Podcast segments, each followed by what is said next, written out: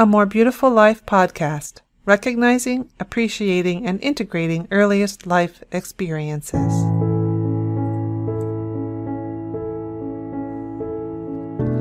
There are times in our lives when we all yearn for something more contact with others, a special relationship, a better job. More time to oneself, more respect, more love, more support, or, well, anything. It can all be summed up in wanting a more beautiful life. You just fill in the blank for what equals beauty for you. My specialty is healing our earliest traumas to discover our truest nature. I've been working at understanding this paradigm for a long time, since 1999, when a client remembered her birth during a craniosacral session. She explained to me that she felt healing her birth experience would relieve her lifelong depression. That experience took hold of me with such passion so that years later I'm filling in the gap between our ancestral past and our present lives with recognition of our earliest life experiences starting preconception. It involves appreciating how we adapted to our difficulties and then integrating any overwhelming experiences into our current lives. Welcome to A More Beautiful Life. This podcast includes luminaries from the fields of infant mental health, prenatal and perinatal psychology, colleagues and experts in trauma resolution, advanced body workers, clients who want to share their stories, authors of pivotal books and articles, and people who, in my opinion, have sought out a more beautiful life. Join me, Kate White, and our honored guest as we explore a more beautiful life. Enjoy.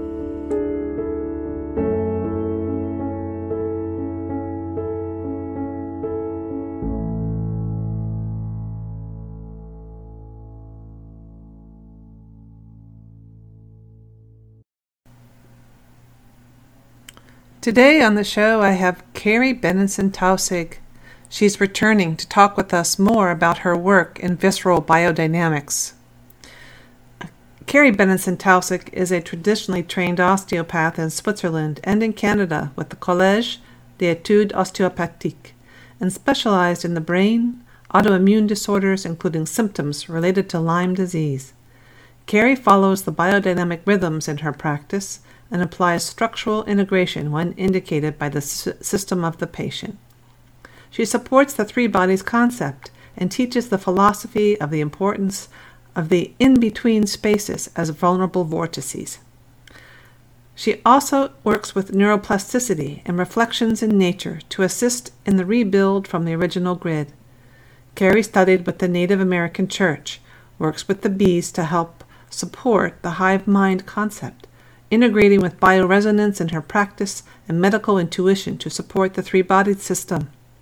She is published author, a public speaker on microcirculation alongside the Department in Defense, and the rule of artery as absolute according to Andrew Taylor Still. Carey is a master forest bather, taking patients into the sacred Etruscan forest in Tuscany, Italy. Please enjoy this conversation about her work and about the new course that she's offering in our school. And today on the show, I have my friend and colleague, Carey Benenson Taussig. Uh, so it's really a delight to have you back. You've been here before. So welcome to the show, Carey. Thank you so much, Kate. It's great to be here. Well, we wanted to have you back because you're offering something really dynamic and new. And it's called Releasing the Shock to the Waters, a biodynamic visceral course for long haul syndromes. And we also wanted to bring you back to talk a little bit more about your presentations for others that have been so, they have ignited people. I mean, I, I was getting calls and emails about Carey Benenson Taussig and this endocrine lecture that you've given and your deep understanding of the systems in the body and your traditional osteopathic approach. So I'm wondering, Carey, if you could just take a minute and talk a little bit about yourself, or maybe those out there that don't know you, and just what you want us to know about what you're doing these days. Okay, thanks, Kate. So, yes, I'm a traditionally trained osteopath, trained in Switzerland and Canada. Um, I've been working with osteopathy for 20 years. Um, I work both in person. I also work uh, from a distance in the sense that I do deep mindfulness. I call it mindfulness in the osteopathic field, where I go into deep meditation. It's sort of a state of prayer for people who've really suffered. This has brought a lot of, I would say, uh, I've always been known to work and teach from both the fluidic and structural point of view. The three body concept of the fluidic body, the structural body, and the electromagnetic body. With COVID and all that we've lived, I've really been exploring these in between spaces, the spaces in between the bodies, these vortexes where we can get fractured, where we can have impact from trauma. We have lived trauma for years now. And now we're seeing also the effects of long COVID, and there's a deep listening that I've been called to. So, with that, I've started to really work from a meditation point of view in terms of holding space and going into a deep listening space, both in person as well as from a distance. And that has changed my dynamics as a teacher.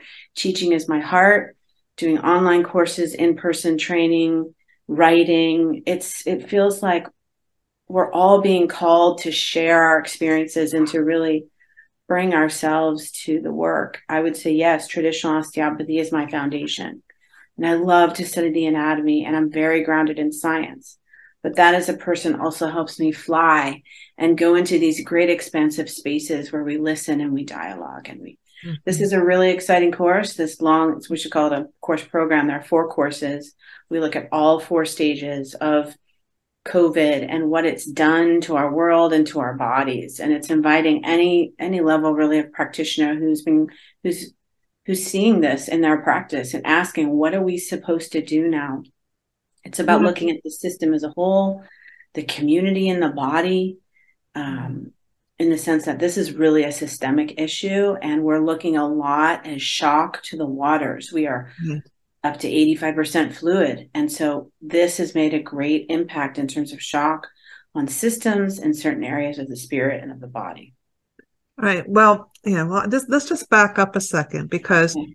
I want just want to say that yes, my experience of being with you is that there's this beautiful manual um, approach, which for those of us out there that love anatomy, I mean, I don't know any more, anyone more exact about it than you. And so, but there's this beautiful combination of spirit and matter in your uh, teaching. And so, for those of you out there listening, if this is your first time getting to know Carey, I mean, there's an amazing combination so that yeah i feel very grounded in the body and and and love my manual therapy approaches and get nurtured by that but then what did you say? I lift off, have wings. Mm-hmm. Um, it, it's this full spectrum approach that that is so engaging. And for those of you out there that don't have manual therapy skills or know what we're talking about, it it just feels like um, that there is a way that there are teachers on the planet that can engage with us uh, on these levels, and Carey is one of them. So I just feel like it's such a it's such a pleasure and uh, to know you and to try to describe these things to to people. It's like how would you describe the the the getting to know the systems of the body and and why is that important? Mm-hmm. Just start there. okay. Well, we do look at the systems. We we need in a way to have that container of looking at each system and what it does the gastrointestinal the cardiorespiratory the urogenital the autonomic nervous system the brain. We look at the different systems and also how they work together. With the endocrine system the hormones being the chemical messengers that essentially tell all the systems what to do and are produced in all of the systems. That also guides the the immune system. The immune system is what creates the regeneration inflammation actually creates reactivity and then the immune cells need to go to bed and re- replenish and restore and so we look at all of these spirals in the body because it can feel overwhelming when we're really holding the system um, if i were to give an example Does that work for you, Kate? I would. What Yeah. comes to mind is to talk about the lungs. This is we're looking at the impact of the long haul syndrome and how our whole world is suffering. There's a lot of rage involved, and what does that mean? How do we help these syndromes that are where once a, there's been an impact of a virus, really any virus, there can be these situations where it goes on and on, and the system can't recover.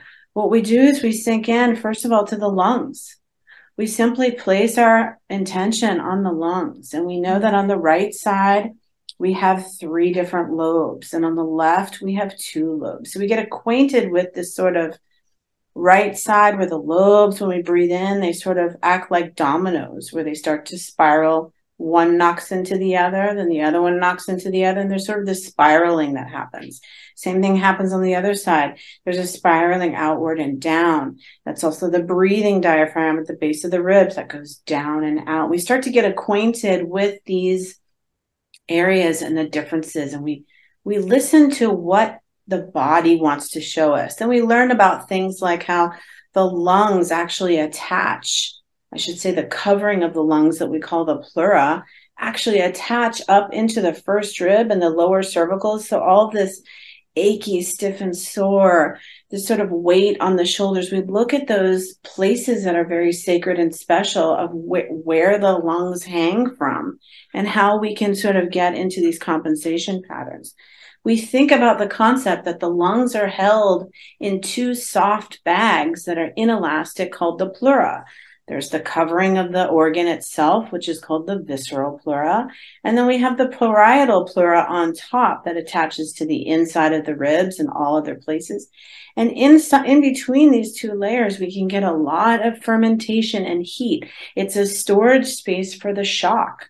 And the old traditional osteopaths talk about the shock on the body when there's when there were things like diphtheria and scarlet fever and how this created a shock on uh, uh, imposed shock upon the system that created a sense of heat and fermentation in these in between layers that then maybe created some sticky little micro adhesions so things get really sticky.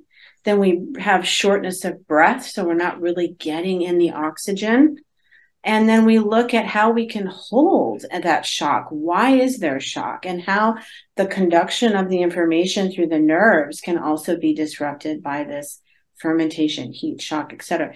Different experiences in holding these areas, learning about the these areas, then that then we say, wow, well, if this area is weighted down, this is actually an eliminatory system, like our gastrointestinal system is an eliminatory system.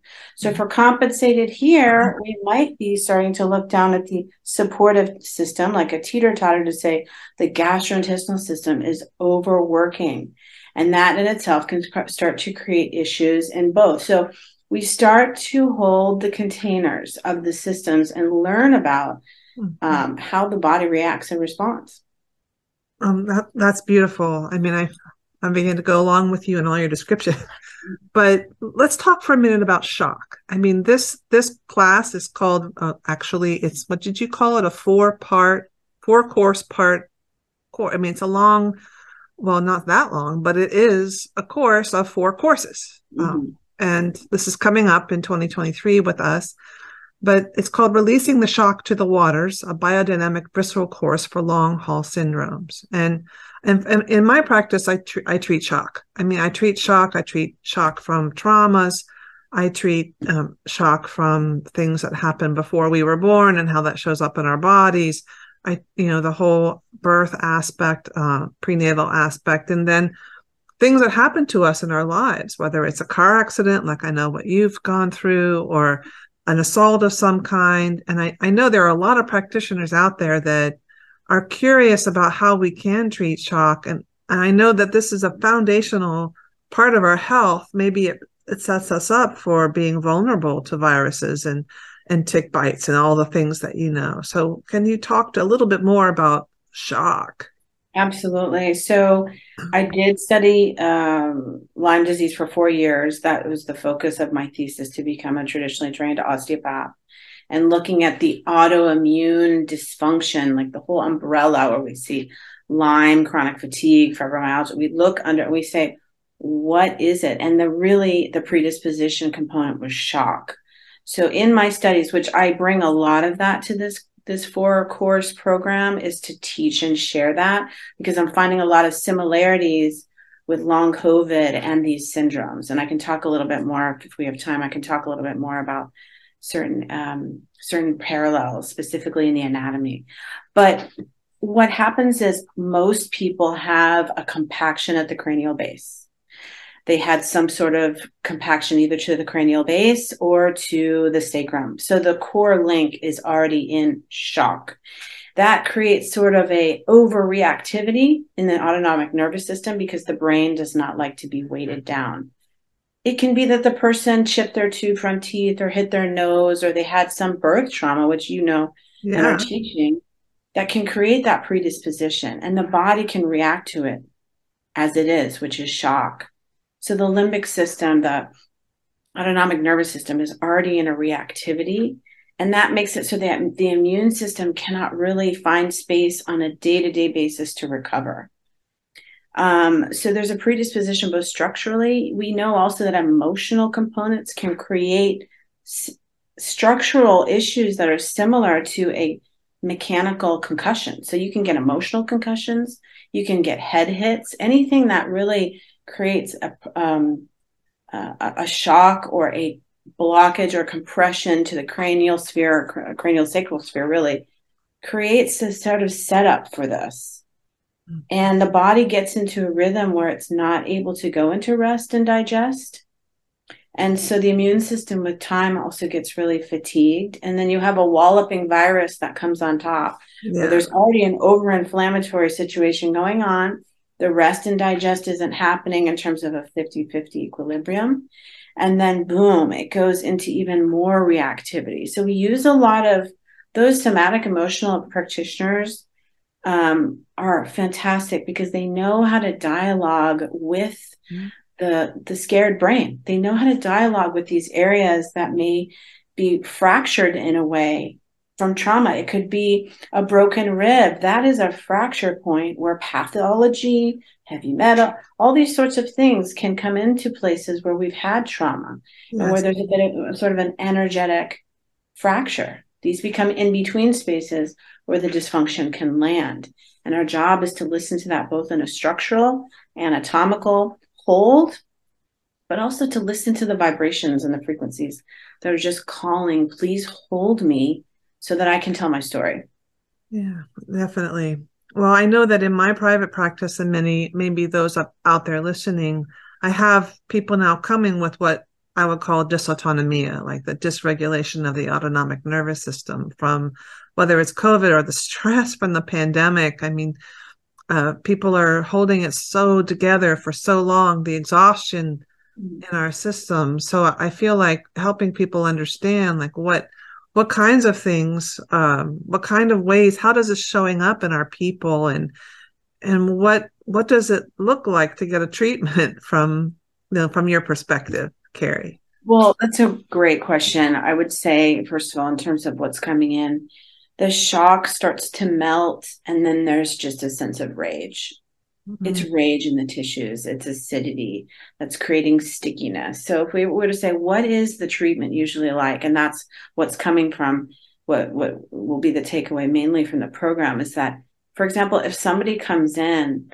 and they are dealing with fatigue or pain or traveling traveling symptoms we call them or breathing shortness of breath headaches all sorts of things that are coming in what do we what we do is we open the channels this is the releasing of the shock to the waters as we open the drainage channels we open up the areas like the clavicles where the lymphatics are draining we have to help structurally and even in a sense energetically by invite, of course, is open the areas of drainage and then looking for the stones in the river that the system is calling, please come help me move this. Maybe it's a liver that's low.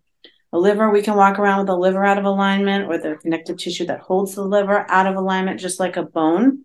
But if the areas, because of a broken collarbone, or perhaps first rib is low, there are certain areas that we look for. If those areas are congested and the rock of the liver is guided back home into its pos- proper position so that when the person breathes, there's an exchange of healthy fluids. If we don't open first the channels of drainage and we go and move the stone, they can go into a healing crisis. They can get worse. They can get more drawn into the long haul syndrome. So, to be very careful. We're from an osteopathic view, we're actually kind of working backwards because as oste- traditional osteopaths, we're taught to go and find the biggest blockages first, dialogue according to the three different bodies, three different palpation levels of fluid, structure, and energy. And we go for the most important blockages first. In this case with long COVID, we're working from a very different angle. It's very nurturing, it's very much slow, shorter sessions, areas that are considered hub stations where the small intestine is very much a part of that. It needs to be free from all of its neighbors so it can spin while we breathe. These are sort of the different approaches that we take to on table work. Yeah. So it'll be hands on palpation work. I mean, we're doing this through Zoom. I know that this online course will come up, but there'll be chances to to engage with you here in the US, I know in person coming up. And I know that we don't have a lot of time today to talk about all the opportunities that we're going to have to learn from you, Carey. But I would like just to say for people out there, I mean, there's a lot of ways for, that people can help others. And the somatics of our time, like really helping people ground and people heal uh, using touch. I mean, I I know that during the COVID, you know, we couldn't have that sort of in person core uh, feeling. But now, once people started to come back, I mean, there's a huge demand for touch therapies. Um, mm-hmm. So this course is open to more than just uh, manual therapists, though, right? People can come study with you who have sort of a co-regulating touch and other things, right? Absolutely. I feel like the the the person with heart is what counts. The beginner hand is sometimes the most um, respectful and precious. Of course, it's a person by person. Those who don't have the sort of hands-on training, um, it, it, will be good to, to to dialogue with us. But the idea is, if you're called to this work, this work should be available because this is the sort of course where anyone listening and being in the group in the field itself will benefit. I do talk a lot about the meditation or what I call prayer space, where you just actually, with an intention, go into meditation and source different um, aspects of nature to come in and sit in those fracture sites, working with the idea of walking through the forest, working with the idea of the butterfly landing upon the ribs of the thoracic cage and moving slowly into functionality. We use visualization techniques as well to be able to work in a state of meditation, even while we're working on with hands on, or even if we're working from afar, where we're going into meditation with the intention of connecting to another person on the planet.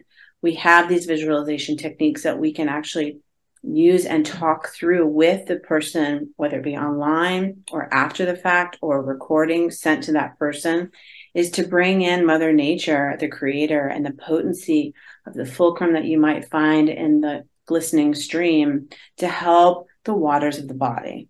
So we hmm. work on different levels.